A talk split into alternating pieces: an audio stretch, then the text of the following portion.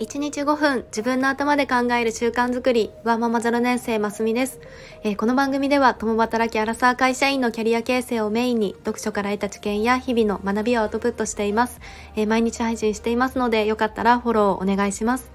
えー、週末はゆっくりお過ごしされたでしょうか。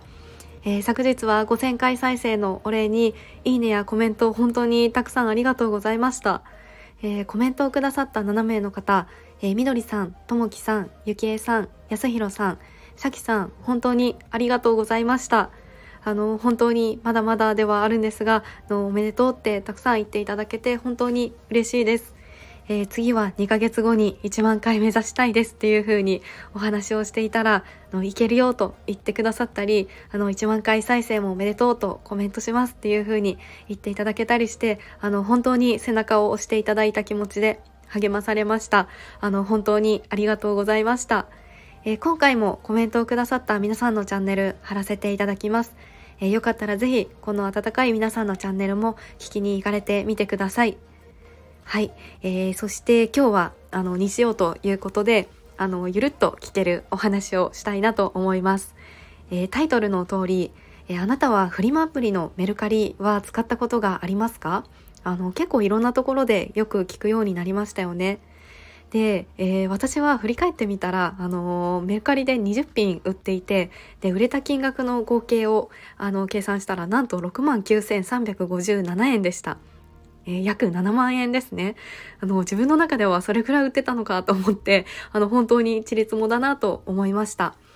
で、私はあの、普段マーケティングの仕事をしていたので、あの、売れる仕組みを作るっていう仕事なんですよね。で、それで結構行動心理学とか、この人が物を買う心理とかっていうのも意識していたんですが、それをメルカリで売る時もちょっとあの、意識をしていました。でメルカリよく使っているよという方もあのまだ使っていないけど気になっていたというような方も今日は心理学を使ってメルカリで売り切れるかもっていうようなちょっとしたコツを紹介させていただければなと思います。でこういうシーンあるあるっていうのもあの多いかもしれないのでぜひゆるっと聞いてもらえたらと思います。はい、えー、では私がメルカリで7万円売った時に意識していた心理学を3つご紹介させていただきます。でまず1つ目が損失回避の法則ですでこれはえ人は得をするより損をしたくないっていう心理です想像はつくでしょうか？でこれをメルカリで使うとしたらまず売りたいものを検索してで直近同じものが売れていた時の金額をチェックします。でそしてその金額と同等ぐらいで出品してでその金額よりも高くはしないということです。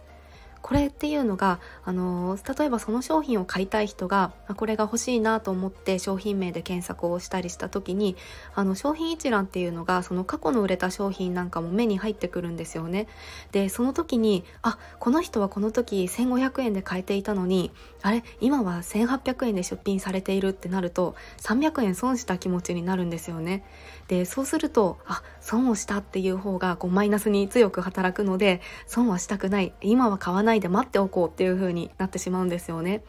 なので直近で売れている金額と同等ぐらいで出品するかその金額よりも高くはしないようにするといいかなと思います。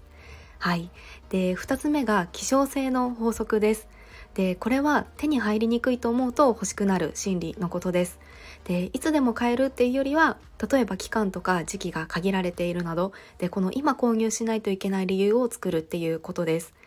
あの限定商品とかってコンビニとかスーパーでもよく聞きますよねでメルカリで行くと例えば週末とかに週末限定セールなどとしてこの期間を限定してで土日だけ値下げをしてみるっていうようなことをします。でそうするとあこの商品ちょっと気になるなと思ってその例えば商品を保存だけしていて、まあ、その時は買わなかったっていうような人もあ今買わないとって思って購入してくれたりするんですよね。はいで最後3つ目はアンカリング効果です。でこれは人は最初に見た数字がその後の行動を決めてしまうということです。でこれは例えば最初は本当にあの自分では売れたらいいなという数字より少し高くして出品してみます。例えば2000円で売りたかったら2500円で最初は出品してみるといったような感じですね。でそしてちょっと時間が経ってから500円オフとか値下げしますみたいにするとまあ、最初に2500円っていう数字を見ているのであこれは安くなったお買い得っていう風に思ってもらえてあじゃあ買ってみようっていう風になるんですよね。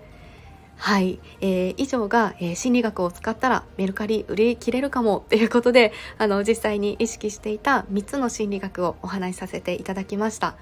えー、1つ目が損失回避の法則で2つ目が希少性の法則3つ目がアンカリング効果です。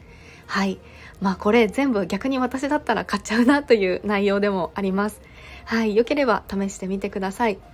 まあ売っている人はもっと売っているのかなとも思いますが昔はブックオフとかってまとめて何十冊とか出してもそれでも数百円とかでしか売れないっていうような世界観だったので、まあ、この中古でもある程度の金額で売れるようにこう一般化したっていうのは本当にメルカリもすごいサービスですよね。